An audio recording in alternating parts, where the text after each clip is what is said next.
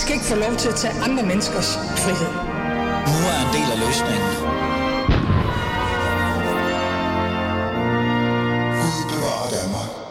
Ja, Gud bevarer Danmark, eller noget i hvert fald den stil. Velfærdsstaten kan også udføre social kontrol. Det er overskriften på et uh, debatindlæg i Christi Dagblad, eller debatinterview uh, i Christi Dagblad, uh, som på sin vis fangede min uh, opmærksomhed. Og uh, um, på en måde også, kan man sige lidt, det, skal vi jo, det er jo det, vi skal finde ud af. Ordene fra øh, Red Safehouse direktør Anita Jonsen. Jonsen. Johnson. Johnson. Det er sådan der. Men hvad mener hun egentlig præcis? Altså, og hvem er det egentlig, som er med til at udføre øh, social kontrol? Er det staten? Er det medarbejderne? Er det, jeg ved det ikke, pedellen? Jeg ved det jo nemlig ikke, og det er jo det, vi på en eller anden måde skal finde ud af. Hvad er egentlig op og ned i den her, det her debatinterview, og hvad er det for en samtale, der bliver sat i gang øh, omkring øh, social kontrol i selve velfærdsstaten. Mit navn er Ali Aminali, som altid, og nu går vi jo i gang med anden time af Fædrelandet. Lad os komme i gang.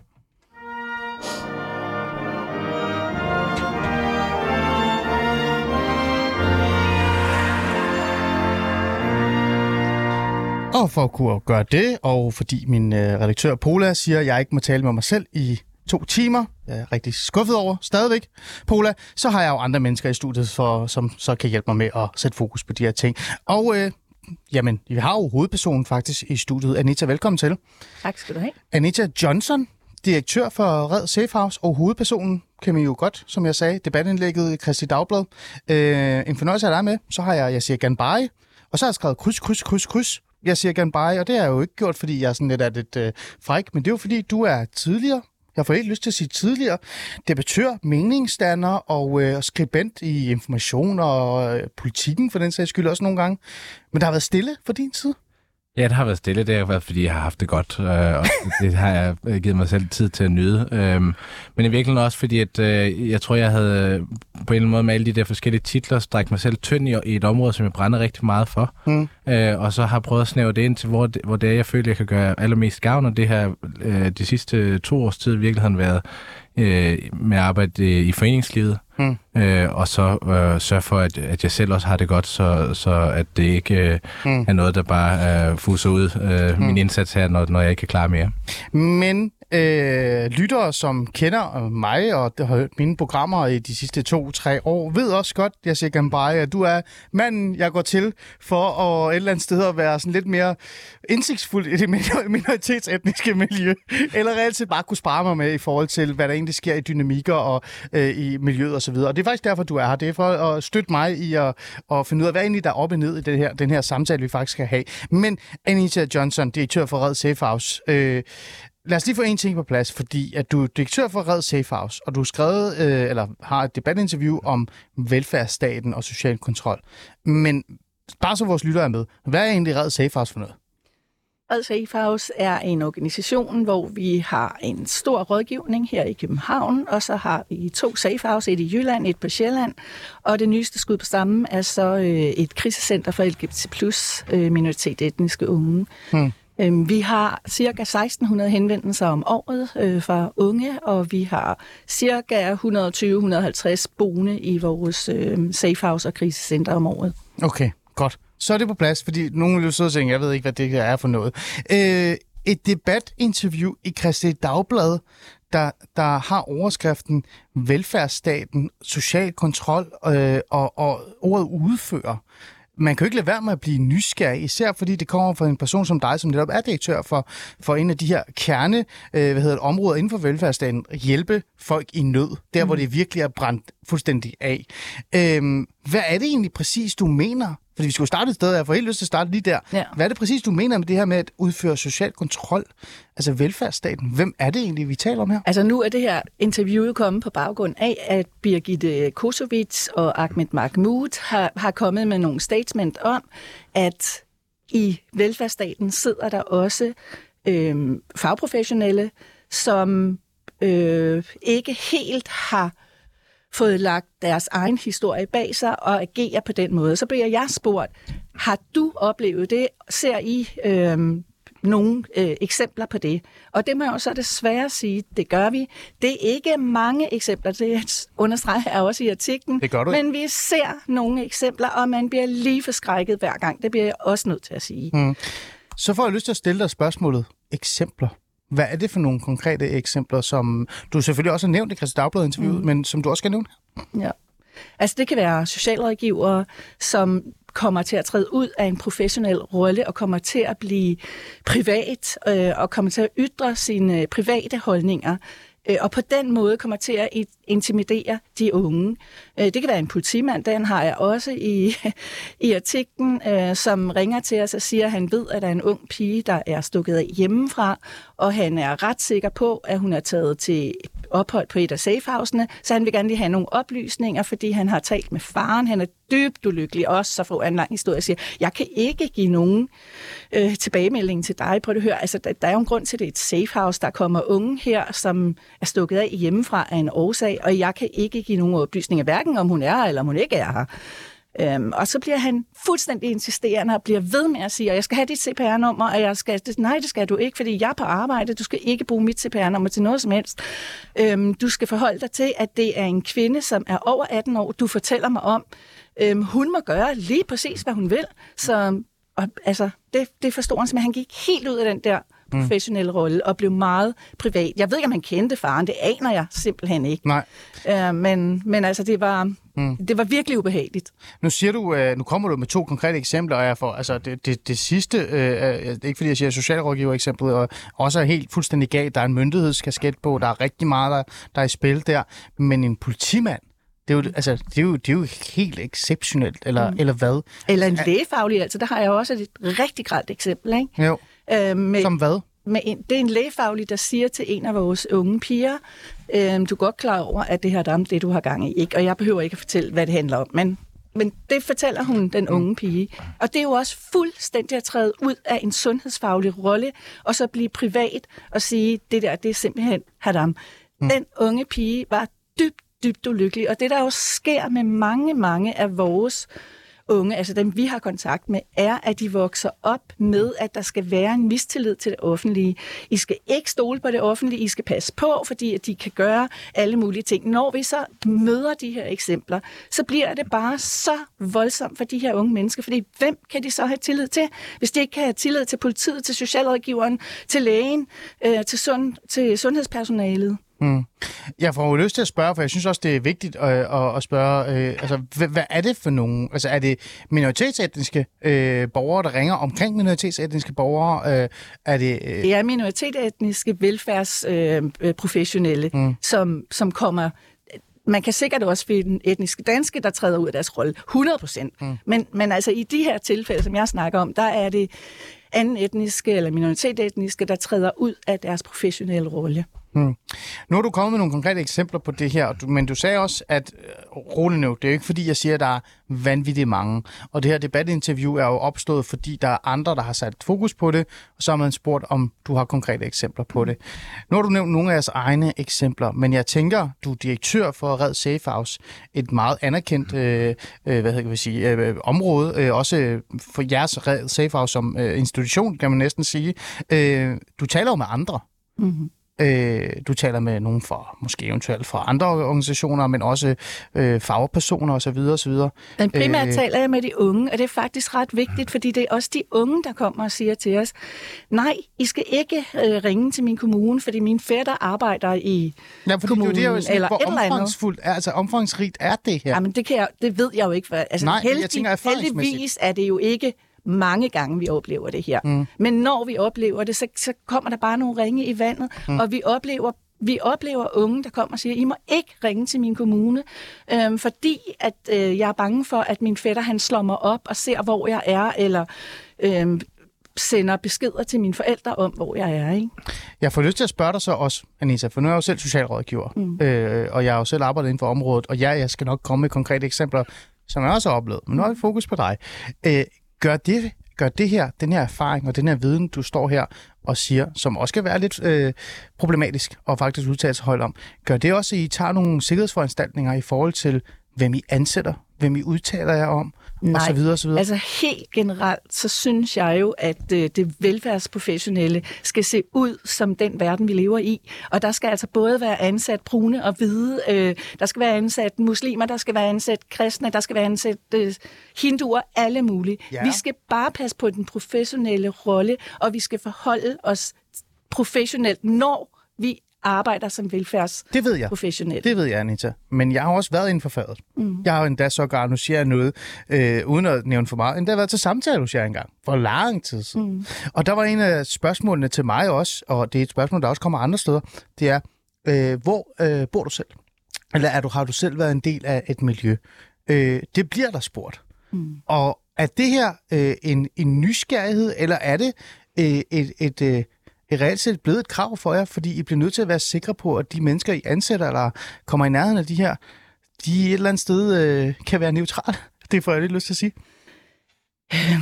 Altså, jeg, jeg håber virkelig ikke, at vi gør meget forskel på vores ansøgere. Det håber jeg virkelig ikke, vi gør. Men det er klart, at vi spørger, øhm, hvad, hvad, hvad er det for en interesse, du har for det her område? Og hvis man så sidder og siger, jamen det er fordi, jeg selv har været udsat for øh, social kontrol, så er det vigtigt for mig at finde ud af, okay, hvor langt er du i den her proces? Mm. Øhm, kan, kan du blive rullet ind i noget? Fordi det kan man jo også blive, men det kan jo være virkelig, virkelig voldsomt øh, og, og ikke have fået lagt tingene bag sig, og så blive rullet ind i nogle af de historier, som vi desværre også oplever. Mm. Ikke? Men I har ikke konkrete, altså, øh, I tager ikke konkrete for, altså, øh, foranstaltninger Nej, eller noget? det gør vi ikke. Altså, og vi har, altså, vi har også ansat anden etniske, som er virkelig, virkelig dygtige, mm. og jeg møder masser af fagprofessionelle anden etniske, som er virkelig dygtige. Og der vil jeg jo på en eller anden måde, før jeg lige giver videre til ord til, at jeg siger, jeg vil jo faktisk lidt udfordre jer i, at det vil der jo faktisk ikke rigtig være så meget galt i. Altså andre områder, hvor man arbejder for eksempel med misbrug eller andet, mm. der har man jo reelt set konkrete krav til de mennesker, man ansætter, og man har også... Øh, det har vi jo sige, til alle dem, vi ansætter. Jamen præcis, så ja. der er jo ikke noget galt i at sige, jamen kære ven, jeg vil faktisk gerne vide, om hvis du skal arbejde øh, med, med kvinder, som potentielt kommer fra Voldsmose, om du selv bor i Voldsmose og er en del af mm. miljøet. Det er der ikke noget galt i. Nej. Det er bare lige for at sige. Ja. Anita, øh, det, som Anita siger her, jeg siger, mm. øh, Gambai, mm. øhm, jeg får helt lyst til at sige, at vi to har jo talt om det her for ja, lang tid siden. Det har vi. Altså, øh, og nu bliver der nævnt, at Ahmed Mahmoud og øh, Birgitte Kosovic har skrevet om det her. Jeg tror, jeg tror første gang, jeg snakkede om det og skrev om det her, det var i 15 eller sådan noget, 16 stykker, ja. øh, fordi jeg netop var i fagområdet. Øh, overrasker det dig, nu spørger jeg sådan lidt, som om jeg er helt ny her, mm. at der er den her form for social kontrol, også fra velfærdssoldaterne inde i systemet? Øh, nej, det gør det ikke, og øh, jeg er virkelig glad for, at der bliver sat fokus på det her område, øh, og, jeg, og det gør det jo blandt andet, fordi at det bliver meget tydeligt nu, mm. øh, fordi der har været generationsskifte, og vi har faktisk på de øh, sådan det er det måske, vi skal snakke om senere, men på de der lidt forenklede parametre om ja, øh, integrationssucces, som er på, øh, om, om hvorvidt man er uddannet eller i beskæftigelse, der har vi jo haft succes set på det alene. Hmm. Men øh, så kommer så den her anden del af medaljen, og der, det overrasker jo ingen, der har haft berøring med noget som helst minoritetsetnisk, vil jeg sige. Hvorfor, hvorfor overrasker det? Altså, fordi øh, det burde jo overraske folk. Fordi når man tænker, øh, at, at man er socialrådgiver, man er politimand, mm. man, er, man er myndighedsperson, man er læge, at man, fordi man netop er det, kan gå ind og tage sin kappe på, eller sin politikkasket på, eller videre, og blive neutral. Ja. Hvorfor er det, det ikke overrasker dig, at den her målgruppe har svært ved at være neutral. Men først og fremmest, øh, jeg vil gerne lige tage et skridt tilbage, hvis jeg må. Jeg snakker omkring det der med, at det velfærdssamfund, der kan gå hen og blive motor for den her social kontrol, der bliver udøvet. Det er ikke første gang, det her sker. Velfærdssamfundet kan gå hen og blive motor for rigtig meget, hvor den prøver at gøre noget godt, men øh, hiver, hiver, eller rækker hænderne ud til nogen, mm. som så har erfaring eller øh, viden, øh, særlig viden på området, og så bliver det vendt på hovedet. Et, et helt banalt eksempel er, når man for eksempel har taget tidligere bandemedlemmer og gjort dem til rollemodeller øh, i udsatte boligområder. Og så indser man pludselig, at de banderelationer, de er faktisk ikke var helt væk. Og så har man faktisk øh, brugt velfærdskroner på at få unge indlemmet i bandemiljøet. Jeg har jo også selv et helt øh, eksempel. Jeg har været øh, ude i medierne med, at øh, en gang der fik øh, vi, øh, min familie, er, fordi der var meget vold i hjemmet, så fik vi tildelt en, øh, en, øh, en psykolog, som en gang om ugen, en, sådan en familiepsykolog, kom, og hun havde kun en times tid, og der fik hun, havde hun kun tid nok til, at bølgerne gik højt, og så tog hun hjem, og så fik jeg jo velfærdsfinansieret tisk en gang om måneden. øh, og sådan det er er det jo meget, ikke? griner af det, men Ja. det er jo vanvittigt Men det er, så, på. det, det er der rigtig meget, der er af, og, så, og derfor er det jo heller ikke øh, overraskende, at det er, at folk øh, kommer ind og så får de her positioner, som vi jo i, dans, i det danske samfund ser som værende sådan mm. opretholder af vores værdier, og også noget, som har ja. en, en, sådan en øh, kappe af neutralitet omkring sig. Men der har jo faktisk ikke været de foranstaltninger, der sørger for, at folk får de værdier med sig. Mm. Altså først og fremmest, så skal vi se- på, der er prestige. Der, der, er visse ting, hvor der er prestige fra begge sider af samfundet. Mm. Hvis du får en høj, høj uddannelse, så er der prestige fra dine med minoritetsetniske forældre, og der er øh, prestige fra øh, det miljø, de begiver sig i, og også det om- omkringværende samfund. Ja. Det kan du opnå. Øh, og det omkringværende samfund øh, har ikke nogen foranstaltninger til at sige, at når du for eksempel bliver læge, så skal du virkelig tage din læge seriøst, og for eksempel ikke gå ind og kigge på journalen af en eller anden, du kender, mm. og så se, at hun har fået en kønssygdom, for eksempel, mm. og så kommer rygtesamfundet i spil. Øh, de foranstaltninger er der ikke. Tværtimod er det fra den anden side måske en tilskyndelse til, at man netop gør det. Mm. Og så kan vi lige komme hen til det spørgsmål omkring omfanget. Ja. For det behøver ikke være stort. Bare det, at man ved, at det kan ske, kan for en, for en ung person i, i en udsat position øh, være øh, skra- fuldstændig afskrækkende for, at man tør søge den hjælp, man behøver. Øh, og Mm. til allersidst, så kan man sige, hvad, hvad munder du ud i? Der var ikke engang det, der hed Etnisk Ung, som i dag er Red øh, Center. Øh, de lavede jo en undersøgelse om, hvor mange øh, unge med minoritetsetnisk baggrund oplever det, som øh, de kaldte dobbeltliv. Altså, at man oplever, man er, man er en person derhjemme, og så er man en anden person uden for hjemmes væg. Ja. Og det har altså nogle kæmpe store konsekvenser. Det har øh, altså at få... Jeg tror bare, man skal prøve at forestille sig, hvor svært det måtte være at, at vokse op øh, og, og blive et voksen menneske og være usikker på, hvem man er af to identiteter. Mm. Det er helt øh, umuligt at navigere i. Mm. Så det har nogle meget, meget voldsomme konsekvenser. Og den virkelighed er jo den, der, der bliver... Altså, den bliver jo kun øh, yderligere øh, styrket af, at man nu heller ikke kan føle sig sikker, når man møder en politimand, når man møder en socialrådgiver, når man møder den mentor, som kommunen har betalt dig for at øh, være på din side, men som faktisk mere er på din forældres side, Mm. øh, i en konflikt, som kan i, i mange sager også ende ud i liv, liv, øh, liv og død. Anita, når du hører det her, øh, nævnt, du står og nikker og, og et eller andet sted, og måske også kan genkende noget af det her. Øh, vi kommer ind på, hvor, hvad det egentlig er, der kan så kan gøres, og hvor, hvor, hvor voldsomt det så end er indgroet i den, den her gruppe i virkeligheden. Mm, men jeg får helt lyst til at sige, jamen, gør det dig ikke bekymret? Altså, ja, lad mig komme med et konkret eksempel, før du svarer, for jeg skulle lidt bruge mig selv her. Det kan jeg jo godt, så må bare lytte til jer. øh, jeg var jo netop, jeg har jo været socialrådgiver, og en af de første ting, jeg lader mærke til, mit første praktik, det var i modtagelsesområdet, det vil sige, man modtager øh, flygtninge. Det er flygtninge, der lige er kommet til landet næsten. De, de har ikke været her i lang tid. Men allerede der begyndte de at stille krav til, hvilken tolke de fik. For de stolte ikke på tolkene. Mm. Fordi de var sådan lidt, jamen Ali, prøv at høre, hvad er det for en tolk? Hvor kommer han fra? Mm. Fordi hvis han kommer fra samme by som mig, så vil jeg faktisk gerne have en tolk udefra. Ja. Så jeg har brugt utallige mange timer på at finde ud af, hvis jeg har en borger, som bor i Silkeborg, så skal jeg finde en tolk for Vejle. Og selv det var nogle gange ikke nok. Bekymrer det dig ikke, at det var et problem dengang? Nu er det et større problem måske endda. Det bekymrer mig rigtig meget. Altså i Sverige, der taler de jo om, øh, at det er et kæmpe problem. Øhm, og der taler de om, at man får strategisk, altså de, de familier, som øh, sidder med en patriarkalsk baggrund, altså de får strategisk sat nogle øh, personer ind i forskellige steder i det offentlige, altså simpelthen for at bruge personen til at, til at agere som meddeler. Og, altså, er det sådan, det foregår i Danmark? Det bliver jeg da vildt bekymret over. Og det, der bekymrer mig aller, allermest, det er, at jeg synes, jeg ser en segregering, øh, en opdeling mere og mere, øh, og især inden for de sidste øh, 4-5 år. Altså, det bliver jeg virkelig bekymret over. Øh, hvorfor er det, at vi skal leve i to verdener. Hvorfor er det, at vi bliver mere og mere segregeret? Ja, det er jo også noget af det, som Birgitte Kosovits, øh, ja. hun øh, mm. snakker om. Mm. Det bekymrer mig helt vildt. Mm. Øhm, men det ændrer bare stadig ikke på, at vi har et samfund, som presser og fortæller os alle sammen, alle sammen, mm. at vi skal have et arbejde, vi skal have en uddannelse, mm. og øh, vi skal vælge nogle veje i livet, som kan skabe noget værdi. Ikke? Mm. Og det gør de her mennesker. Mm. Sagen er bare, at de også har en anden agenda, de så tager med ind i, i systemet. Men i forhold til segregering, der har jeg lige lyst til at sige, at i sommer, der hørte jeg en radioudsendelse, som hedder Det vi muslimer taler om, fordi de den dag Ja. diskuterede den glemte kvindekamp, som jeg har jo været en del af. Så tænkte jeg, det skal jeg lige høre. Tre veluddannede kvinder sidder og diskuterer alt det her med kvindekampen, færre nok, siger den ene kvinde, I skal bare vide, at hver morgen, så fortæller jeg mine børn, danskerne, de er racister. Mm-hmm. Hvis det er der, vi er, så synes jeg, vi har taget, jeg ved ikke, 10.000 skridt tilbage. Altså, det er, det er så voldsomt, synes jeg, at, at, det, at der, vi skal være. Altså. Og mm. det bekymrer mig. Jeg siger, du nikker. Jamen, jeg nikker, fordi det er måske der kernen af problemet ligger i den der segregering. Altså, det er netop, at jeg tror, jeg har jo førhen råbt højt om, at vi måske har været, øh, eller vi, jeg er jo blevet modtaget.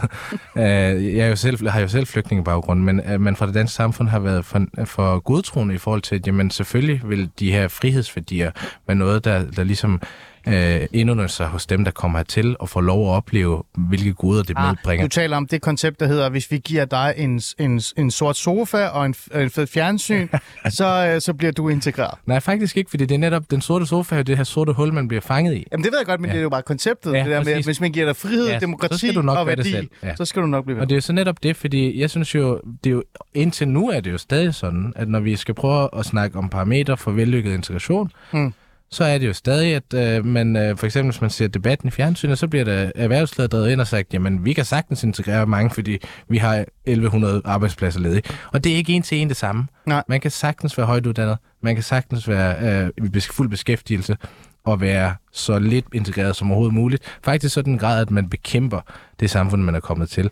Øh, blandt andet ved at segregere sig selv og sine børn øh, i så yderlig øh, gående grad, som Anita for eksempel kom med et eksempel på her. Vi kan jo godt tale om øh, og debattere og snakke om selve integration og integrationsproblematikkerne og parallelsamfundet osv. Vi skal nok også komme lidt ind på det. Vi får en, en gæst øh, lige om lidt, øh, Henrik Kokborg, som har været 25-30 års erfaring inden for integrationsområdet. Det skal vi nok tage, men lad mig lige holde fast i det faglige og øh, det rekrutteringsmæssige. Fordi alt det andet kan vi jo godt debattere. Men det er jo ligegyldigt, for lige nu står vi jo i en situation, jeg kan huske, mm. da jeg øh, mit første år som socialrådgiver, der var jeg og tre andre de eneste med minoritetsetnisk baggrund. Jeg tror, der var ved at blive færdiguddannet, der var der vanvittigt mange. Mm. Og der var også en stor procent af det, og nu må I komme efter mig, hvis I synes, det er vigtigt, eller ikke vigtigt, at sige det her, mm.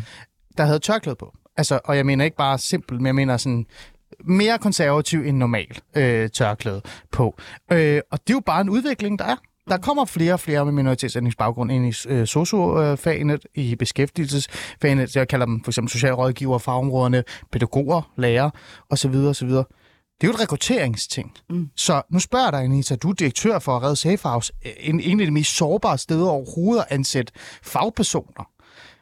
Det her, det er jo, øh, det er jo en bombe under øh, troværdigheden omkring Jamen, stedet? Jeg håber altså stadigvæk på, at, at det ikke er en bombe endnu. Altså, jeg håber stadigvæk på, at uddannelse er nøglen til rigtig meget integration, og jeg tror også på, at det er nøglen til rigtig meget integration. Og jeg synes, vi skal være mangfoldige. Jeg synes, at vi skal se forskellige ud i, i velfærds øh, det, det siger jeg ikke, du ikke gør. Det er ikke siger, du gør, nej, nej. og det er også vigtigt lige men jeg, men jeg kan selv huske, altså nu er det jo cirka 300 år siden, jeg blev uddannet som socialrådgiver, øh, men, ah. men der kan jeg altså simpelthen ikke huske, at, at vi har snakket om, hvordan agerer man en sag som velfærdsansat? Altså, hvordan er det, man skal forholde sig? Hvad når jeg bliver ramt på nogle værdier?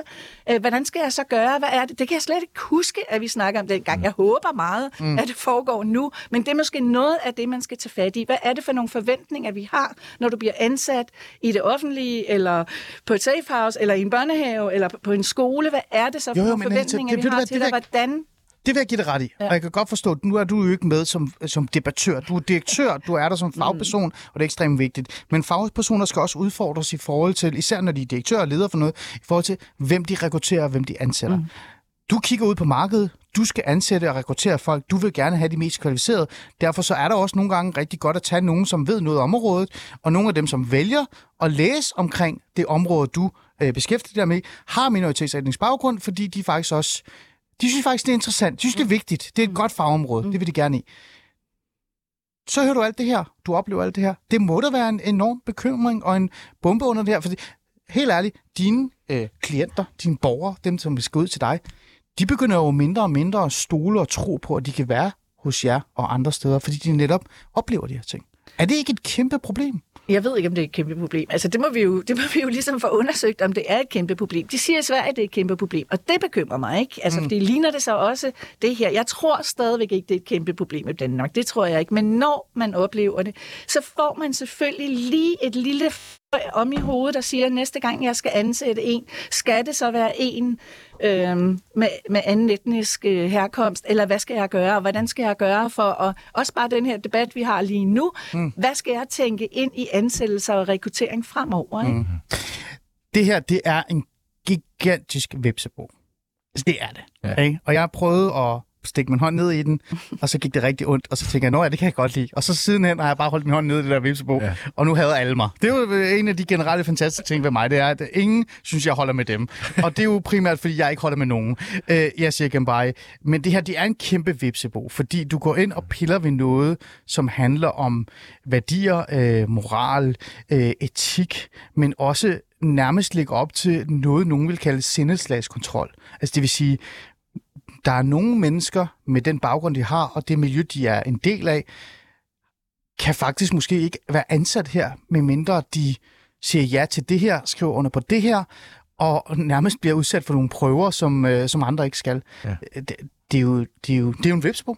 Det er en vipsebo, og jeg synes først og fremmest, det er, ideen om, at det er en vipsebo og, øh, og frygten for de stik, allermest kommer, hvis vi ikke gør noget ved det. Mm. Jeg er sådan set helt enig med Anita. Vi vil jo gerne have, at der er den her mangfoldighed. Jeg øh, også har fuld tiltro til, at langt de fleste, der går igennem øh, længere ved, videregående uddannelse, bliver påvirket i en mere øh, progressiv, øh, øh hvad hedder det, demokratisk retning på grund af det. Øh, og at vi allerhelst ikke vil derhen, at øh, man skal være bange for at ansætte nogen, der har en vis baggrund. Men når man er et, øh, et sted, hvor man for eksempel arbejder, arbejder med meget sårbare unge, at det er noget, man skal tage stilling til, fordi det her problem, det vokser og vokser. Men det er jo ikke der, det skal fikses. Det skal jo ikke fikses ved, at arbejdsgiver går rundt og så skal prøve at udøve sindelægskontrol. Det skal jo fikses præcis som det eksempel, Anita også nævner med, at uddannelserne skal, skal tænke den her professionalisme ind i øh, øh, uddannelsen af de fag, fagpersoner, vi får ind i velfærdssamfundet. I virkeligheden, i alt. Mm. Fordi vi lever i et væsentligt andet samfund nu, end vi gjorde for fire årtier siden. Mm. Øh, og alt, hvad velfærdssamfundet kommer i berøring med, er påvirket af det. Så derfor bør folkeskolelærer, det ved jeg, at de i stor grad er i gang med allerede at udvikle, og, og øh, socialrådgiver, og hvad end det måtte være, skal selvfølgelig være øh, uddannet i, øh, at det er sådan her, vi håndterer det, og det er sådan her, vi til, tilsidesætter vores egne religiøse overbevisninger eller kulturelle øh, bagland i, mm. i udførelsen af vores arbejde. Okay. Øh, derudover, så tænker jeg, at der er rigtig positive ting ved, at vi for eksempel kan lave sådan nogle form for whistleblower-ordninger med det her, mm. som kan komme alle til gode.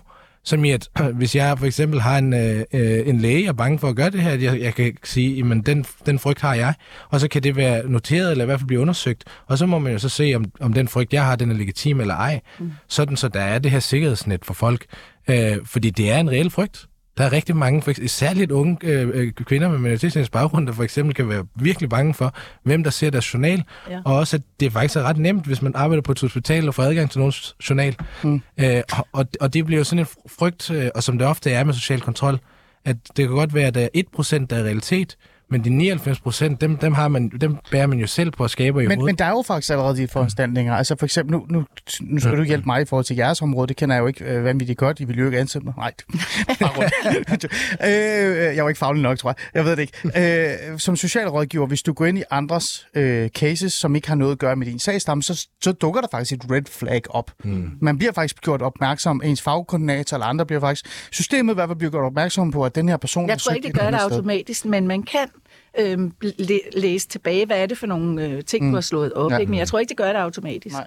Men, men det, det er jo bare specielt, at vi skal begynde at lave særkontroller, eller i hvert fald ekstra kontrol, fordi vi gerne vil have en specifik øh, gruppe minoritetsetniske, med, eller ikke-vestlige, eller for den sags skyld øh, med muslimsk baggrund, ind i, ind i arbejdsmarkedet, mm. jeg siger bare. Ja.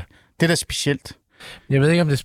Jo, det er selvfølgelig det specielt, men jeg tror i virkeligheden, det ligger i den tidsånd, vi allerede har, hvor det er, at der er rigtig mange, der, når vi finder nogle minoriteter, som er særligt sårbare over for et eller andet, at vi godt, øh, er, i hvert fald er villige til at tage diskussionen, som ofte er meget hissig og voldsom, om at tilrettelægge vores øh, arbejdsgange eller vores normer efter, at de mennesker også skal have plads. Hmm. Og så tror jeg bare, at hvis der er de der øh, sikkerhedsforanstaltninger, ja, det er jo primært rettet til, at øh, øh folk med minoritetens baggrund kan føle sig sikre i øh, mødet med velfærdssamfundet, men det vil jo komme alle til gode. Hmm. Fordi der er jo også folk med, med etnisk dansk baggrund, der oplever ja, ja. noget lignende det her. Absolut. Det er meget, meget få i forhold til, når hvis vi sætter det op imod øh, det her etniske øh, øh spørgsmål. Hmm. Øh, men de vil jo også få gavn af det. Hmm. Øh, så, altså, og på den anden side, så kan jeg heller ikke se, hvordan det ellers skulle fikses. Og vi har altså også god gavn af på arbejdspladserne og ture og snakke om, når vi bliver ramt på værdierne. Det gør vi jo alle sammen, uanset om man har den ene eller den anden etniske baggrund. Yes. Så, så er der nogle gange, man bliver ramt. Og hvordan skal vi egentlig forholde os til det? Det kan jeg faktisk heller ikke rigtig ja. huske, at vi har brugt meget tid på at snakke om i i de, mine tidligere arbejdspladser. Hmm. Øhm. Ja, og jeg vil bare lige tilføje, at noget af det, det der kan være, øh, altså som, som er et reelt problemskabende øh, tendens, det er, når, man, når, når for eksempel øh, velfærdssamfundet kommer i vildhed. Når, når, når de ikke ved, så de tænker, jeg aner ikke, hvad jeg skal gøre for at hjælpe de her vrede unge mænd. Hmm. Så jeg er indsat et tidligere bandemedlem, for det er det eneste, jeg lytte til. Ja. Om det så er det rigtige eller ej, så tænker jeg, ved du hvad, det er billigt, det er effektivt, vi gør det. Hmm. Ikke? Eller at når det kommer til, at man skal finde øh, øh, kontaktpersoner til unge, der er i konflikt med deres familie og er blevet fjernet. Ja, det eksempel har jeg. Mm. Jeg kender en, der er blevet fjernet fra, fra sin familie på grund af meget vold derhjemme.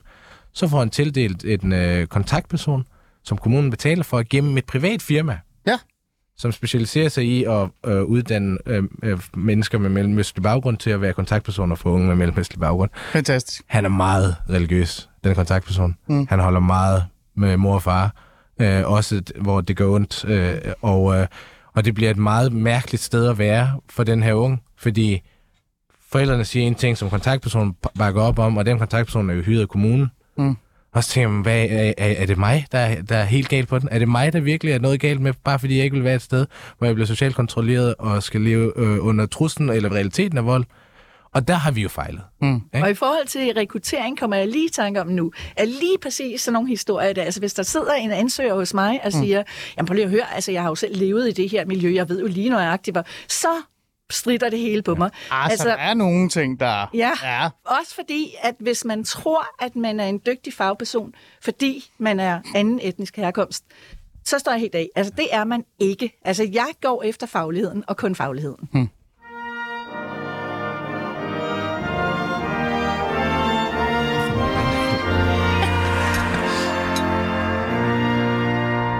Vi lytter til uh, Alice Fæderland, og vi har stukket alle vores fingre og arme ind i en vipsebo, som handler om, øh, med udfører øh, velfærdsstaten faktisk social kontrol. Ikke jo, det gør den sikkert også i sig selv, men de mennesker, der bliver ansat i selve velfærdsstaten, politimanden, lægen, socialrådgiver, socioassistent osv., osv., fordi de har en baggrund, en minoritetsetnisk baggrund, en religion eller andet, som gør, at de er en del af den her, hvad kan vi sige, det her miljø, hvor man udfører social kontrol, holder øje med hinanden og bare har nogle andre værdier og holdninger.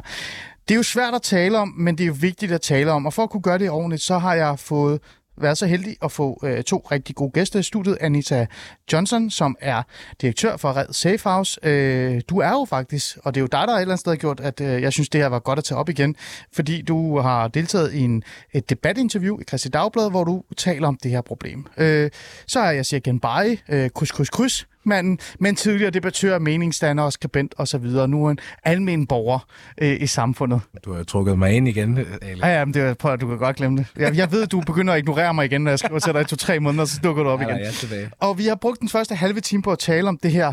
Hvad er det egentlig øh, for nogle dynamikker, der opstår? Hvad er det for nogle værdier, der kommer i spil? Altså, hvilket stort problem er det rekrutteringsmæssigt? Og så videre, og så videre. Øh, og så siger du, ender du med at sige, prøv at høre, det vigtigste for mig, det er fagligheden, og ikke baggrunden, og det med at være minoritetsetnisk. Og så tager jeg det til mig, Anita, da jeg ikke blev ansat hos dig. Men det skal vi nok glemme. Det er sådan noget, jeg er ikke bitter. Øh, jeg glemmer bare. Jeg, jeg er ikke bitter. Jeg, jeg glemmer bare aldrig. Jeg, jeg glemmer øh, aldrig. Jeg er en bittert menneske, fordi jeg er minoritetsetnisk. Men vi har faktisk også en anden person i, i programmet, som jeg synes også er vigtig at have med. Henrik Kokborg, er du med? Ja, det er jeg. Fantastisk. Henrik Kokborg, du er ikke her hvilken som helst. Du er faktisk øh, det, man med, med, med god samvittighed kan kalde integrationsekspert. Og jeg er virkelig ikke glad for at bruge ordet integrationsekspert. Det ved du også godt, det ved mange andre også. Men du er integrationsspecialist med hvad, Henrik? Over 25 års erfaring inden for det område? Ja, 3-24 år efterhånden. Okay, lad os bare sige 25. Vi kan godt lige runde op på det her program. Det er sådan, der er noget færdigt kærlighed over det. Øh, Henrik, det her spørgsmål, det her dilemma omkring, at vi får flere og flere med minoritetsetnisk baggrund ind øh, på arbejdsmarkedet, de vælger de her bløde øh, områder, men også de her øh, myndighedsområder, og bliver en del af det her velfærdssystem. Men lige pludselig så får man også noget andet med, øh, altså uden man øh, på en eller anden måde er bevidst omkring det. Den her form for social kontrol, de her andre former for værdier. Henrik Kokborg, er det du noget, du kan genkende? Ja, det er det i allerhøjeste grad. Øh, det er en problemstilling, øh, jeg faktisk har undervist fagprofessionelle i igennem de sidste 10 år. Øh, og jeg oplever det faktisk som et meget stigende problem. Ligesom Anita igennem de sidste 5-6 år, øh, der oplever jeg en forøget social kontrol. Øh, øh, før havde vi den kun for, stort set kun for tolken af, øh, hvor man var bange for tolkene, men nu bliver man også bange for de der sociale arbejdere, der er ansat i institutioner, skoler, på øh, børn- og ungeområdet osv. Mm.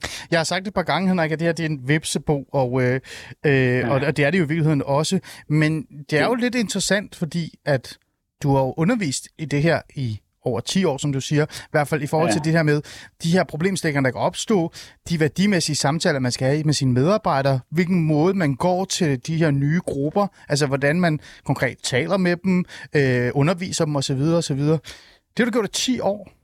Og Henrik, alligevel så står jeg her i det her studie med Anita Johnson, og, og kan på en eller anden måde sige højt, at det her det bliver bare værre og værre. Hvordan er det? Jamen, øh, et eller andet sted, så er det jo meget forudsigeligt, fordi i kølvandet på det, vi kalder integrationssucceserne, altså det, at vi har løftet flere ud i uddannelse osv., så får vi jo også flere fagfolk, der har råd i parallelsamfundene, og de fungerer jo efter nogle helt andre normer og værdier, og det betyder jo, hvilke værdier arbejder de egentlig ud fra? Arbejder de ud fra samfundets værdier, eller i virkeligheden deres personlige værdier hjemmefra, som ofte er fuldstændig i modstrid med med det samfund, der ellers kører efter. Men gør alle socialrådgivere og sociopædagoger, og jeg ved ikke hvad, alle de her mennesker ikke også? Altså, prøv at, jeg har utallige gange siddet og prøvet at spise frokost, og måtte stå til ansvar for, at jeg kalder dem for borgerlige socialrådgiver, for der sidder en eller anden venstreorienteret socialrådgiver og kigger ondt på mig. Er det ikke meget sådan normalt, eller hvad? I orden, et eller andet omfang, det er det jo, men vi har nogle grundværdier, som vi alle sammen deler uafhængigt vores politiske ståsted, som er for eksempel ligestilling, som er demokratiet, som er individets frihed til selv at vælge og sådan noget. Så når man tager parallelsamfundet, så bliver det jo lige pludselig nogle helt andre værdier. Det er jo det kollektivistisk, familiekollektivistisk, det er æreskulturen, det er religionstvangen mm. øh, og så videre og så videre, der kommer til at styre det. Og der kan det jo være svært at være fagperson, og så sidde og, og have en meget for eksempel stærk religiøs identitet med nogle meget stærke værdier, øh, der følger med der, og så sidde for eksempel og rådgive om en, en kvinde, der havner ved Anita, øh, og, og rådgive hende og øh, ligesom passe på hende, og ens personlige værdier er faktisk, at hun har brudt med noget. Mm man synes er rigtigt. En af de ting, jeg lagde mærke til, øh, øh, Henrik, øh, da jeg så det der lidt generationsskift, der også kom, da jeg ud, kom ud som socialrådgiver og begyndte at arbejde, i hvert fald i beskæftigelsesområdet, da jeg begyndte at få min første kollegaer med minoritetsetnisk baggrund, det var, at de også så anderledes på de sociale problemer, der var. Nogle ting anså de faktisk ikke som et socialt problem. For eksempel, hvis øh, kvinden, når hun skulle til samtale med mig, så skulle manden deltage og hun måtte ikke være der, hvis manden ikke var der, og så videre, og så videre. Der var også nogle ligestillingsproblematikker, som du også nævner her. Øh, øh, er det sådan noget der, som også kan på en eller anden måde ende med at gøre, at man, øh, øh, altså, man, ikke, man får ikke samme rettigheder, man får ikke den samme hjælp? Altså man kan sige, at lever man i parallelsamfundet, så lever man også i en øh, parallel kultur øh, fuldstændig til den danske, og der har man ikke samme øh, rettigheder og værdier. Man har ikke den samme ligestilling, man har ikke den samme religionsfrihed, man har ikke øh, ja, en række områder. Mm. Og øh, det gør jo selvfølgelig, at mødet med det offentlige også bliver noget andet, ikke? fordi hvad er rigtigt? Altså, øh, skal man følge det, som samfundet gør ja. ude i det danske samfund, eller hvad er vigtigst? Det er parallelt samfund til hver en tid. Mm. Og vi kan altså ikke leve med, at vi har forskellige regler i det offentlige. Nej, altså, der bliver vi nødt til at have et sæt spilleregler. Mm. De her spilleregler, jeg siger Gambari, øh, man kan jo også sige, at det er, sådan, det er jo ikke engang noget, man vælger til. Det er noget, man bare er vokset op med. Det er jo ikke noget, man kan frelægge sig ja. øh, på kort tid. Og man har heller ikke rigtig fået særlig hjælp i forhold til det der med, du siger med integrationsfokuset, øh, øh, har jo netop været at få dem i arbejde, skabe noget værdi, så er du integreret. Yes. Så det er jo ikke, undskyld mig, det er jo ikke noget, man bare kan lægge fra sig, fordi man har nogle dybere samtaler med sin chef, eller Nej. reflekterende dialoger med Henrik Kokborg. Undskyld Henrik, men hvis du forstår, hvad jeg mener. ja, ja. Øh, jeg siger. Ja, men det er faktisk en utrolig vigtig pointe, det der. Fordi først og fremmest er det det ene, som er, at de her personer, som faktisk øh, øh kan gøre vældig stor skade i deres, i deres rolle og position i velfærdssamfundet, de gør det måske ikke i ond tro. Altså, Nej Og det er det, der er også problemet, fordi som du netop siger, det er noget, man, man, er, man er indordnet med, og man har, og ofte så sker det jo, fordi man ikke har været i berøring med øh, det omgivende samfund. Hmm. Og nu skal man pludselig være en forvalter af det omgivende samfund. Og, og det er jo det, der skaber øh, disharmonien. Og man kan også sige en, en lille sidenote til det. Ja, igen. Træd gerne ind på Panum, og der kan du bare se... Hvor er Panum? Hvad er Panum? Jamen, det er jo, altså, det er jo øh, øh, hvad hedder det, øh, Københavns Universitets Institut for, hvad, eller øh, uddannelsessted for, for læge, Ja. øh, kommende læger. Altså spørg den hver dag der, og se om de ikke tydeligt mærker segregering, om de ikke kan se, at hvad for en, og, hvorfor sker det lige præcis der? Fordi du ved ligesom jeg, Mm. at du er faktisk næsten navngivet efter det. Vores forældre vil gerne have Ali-uddannelserne. Ja, ja. Advokat, læge, ingeniør. Ja, Ikke? Så de tre områder er der høj fokus og prestige for. Mm. Det, det skal man bare opnå. Øh, men man skal ikke give afkald på sine værdier. Og øh, så, så der, er, der, der, der er det helt klart, at det her sker. Og så er så det, det, den anden del. Hvor er det, man så kan, kan give afkald på de her øh, destruktive normer? Mm. Det er jo i opgøret med den. Det er jo, når man for eksempel ender hos Anita. Mm. Eller det er, når man kommer hen og, og så taler med en socialrådgiver. Eller får en 12 til, øh, til, øh, til, øh, tilsendt. Og når, når så lige præcis det punkt der, som for mange bliver deres opgør, Mm.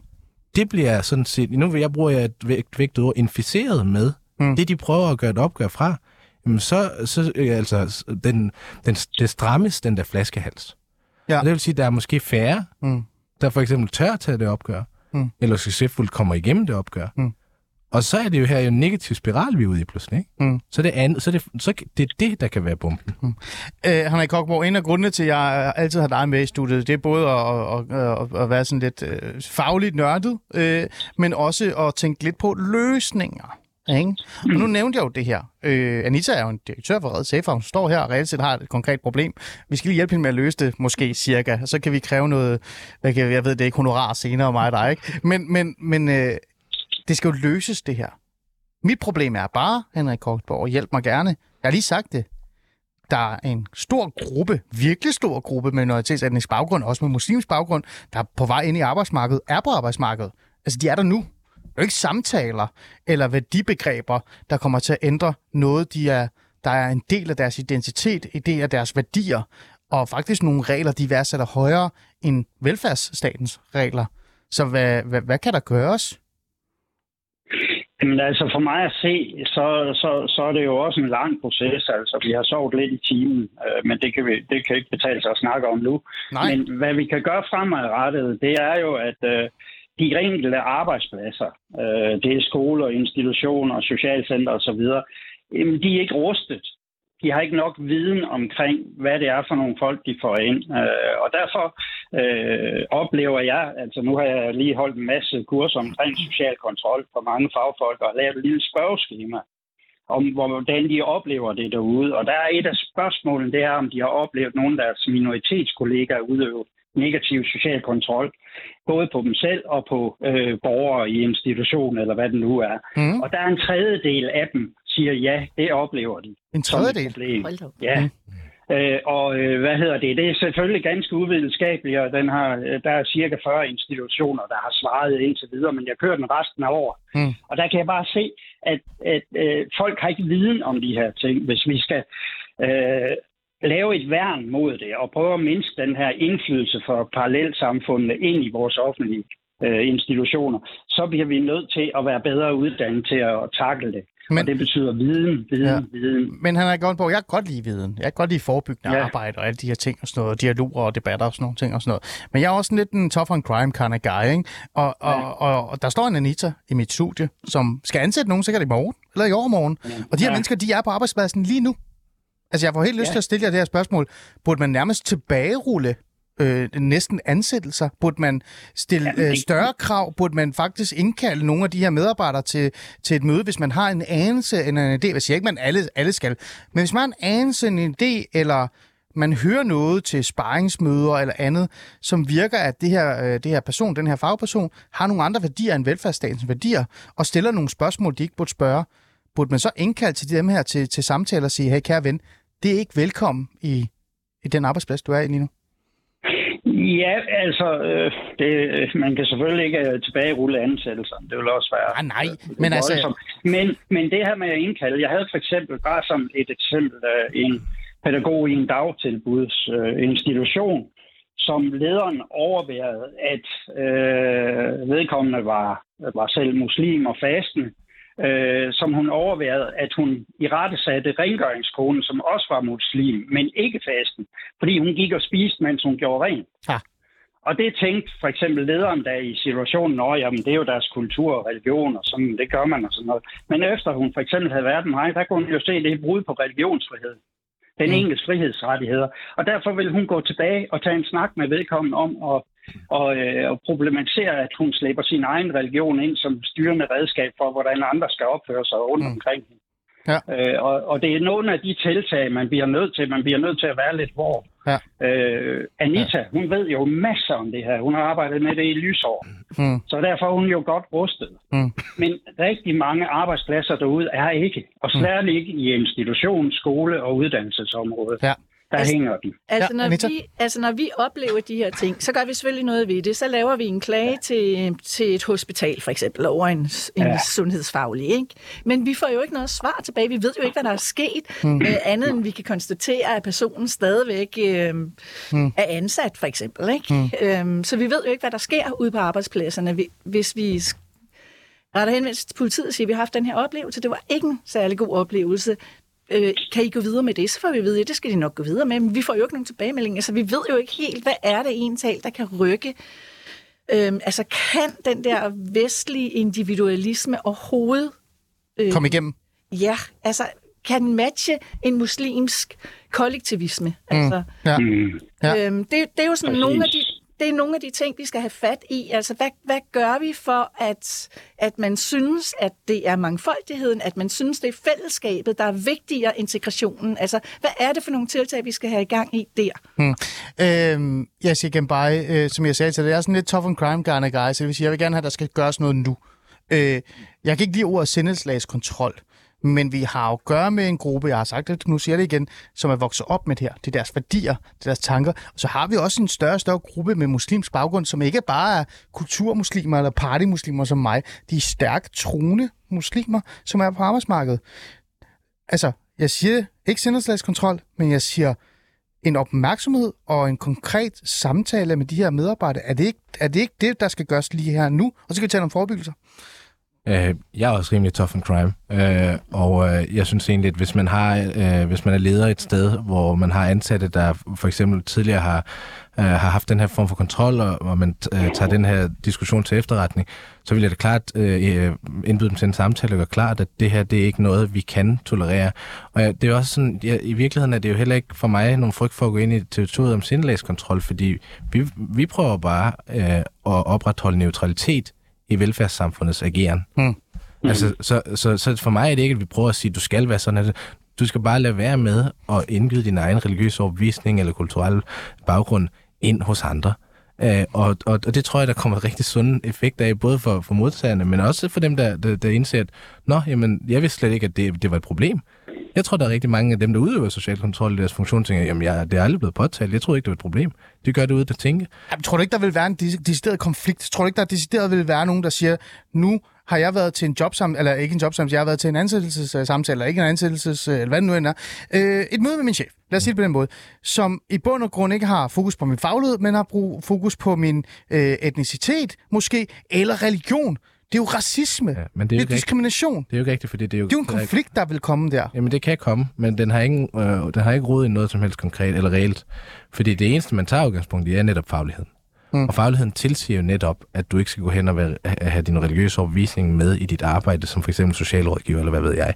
Så det er jo allerede, det er et brud på fagligheden. Mm. Og det er da klart, det skal man gøre. Og så, det er en ting, det er, noget, ja. det er, jo, det er jo som tænkt eksempel, men noget, man generelt strukturelt kunne gøre, er måske at, altså jeg er sådan set ikke så bange for Københavns Kommune, fordi Københavns Kommune har så meget erfaring og så mange midler, som vi har. Men jeg er bange for for eksempel i den kommune, jeg vokset op i, Frederikshavns Kommune, ja. i Vendsyssel. Ja. De mangler viden, de mangler ressourcer, ja. og ved du hvad, de, de, må, de kan godt tænke, at vi har ikke andre muligheder end at bare at, at hyre en, der er fra miljøet mm. øh, til at arbejde her, og så kan vi komme videre med de her mm. sager, mm. som vi ikke aner, hvad vi skal gøre. Mm. Interessant. Ja, ja, det, Men jeg tror jeg, altså, at man på arbejdspladserne, altså på de pædagogiske arbejdspladser, på socialrådgiver arbejdspladserne, øhm, får nogle snakke om, altså den der, de tre P'er, øhm, det at være professionel, det at være privat, og det at være personlig. Ikke? Mm. Man må godt være personlig, man kan godt være professionel, men privat, det skal man altså ikke være, når man er på arbejdet. Altså det tror jeg, det tror jeg at man skal sætte noget mere fokus på. Ja. Hmm. Han er ja. godt, det lyder meget nemt. Jamen, øh, det er det bare ikke. Uanset, uanset hvad, så er det her en svær ting. Også fordi, at vi er egentlig er meget privat i forhold til vores holdninger og så videre. Vi er ikke øh, meget Altså for... danskerne generelt? Ja. Danskerne som, hvad, øh, jeg ved ikke, hvad Inger Støjberg siger, som de får, ja, hvad det er.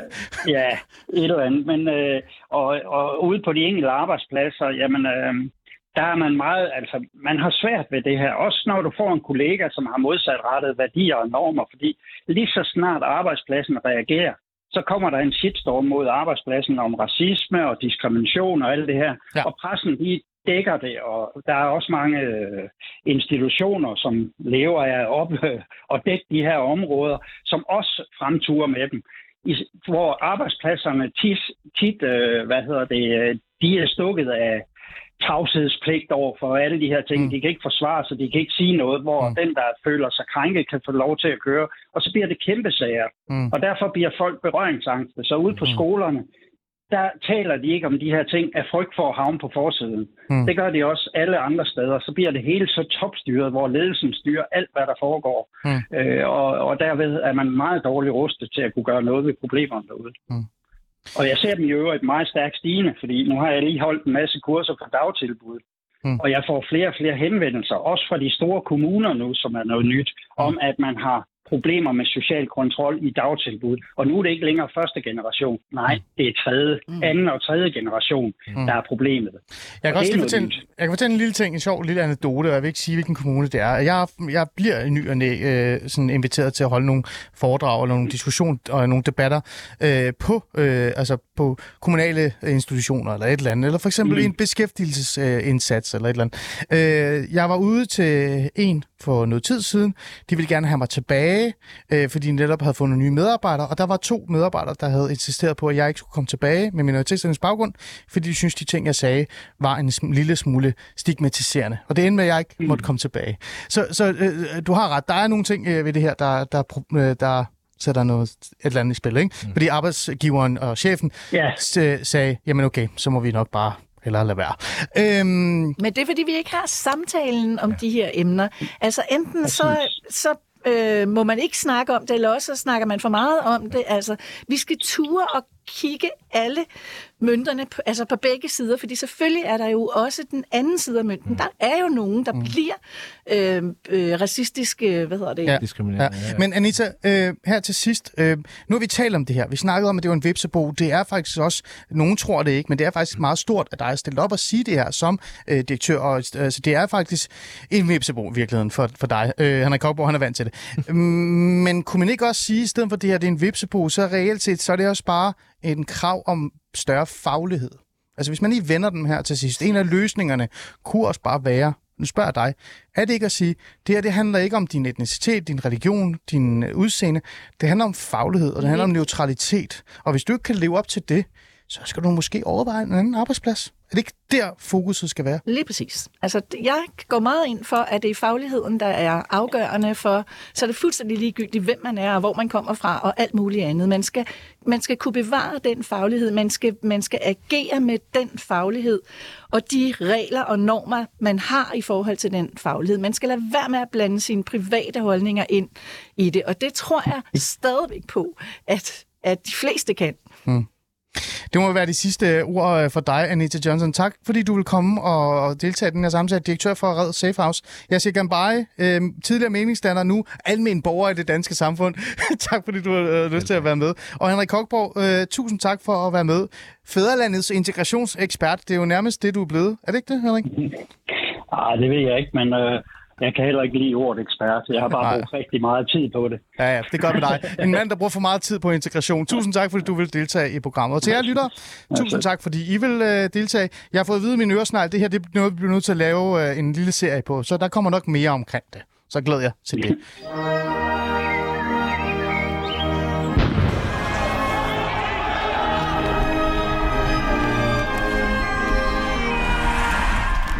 I skal ikke få lov til at tage andre menneskers frihed. Nu er en del af løsningen.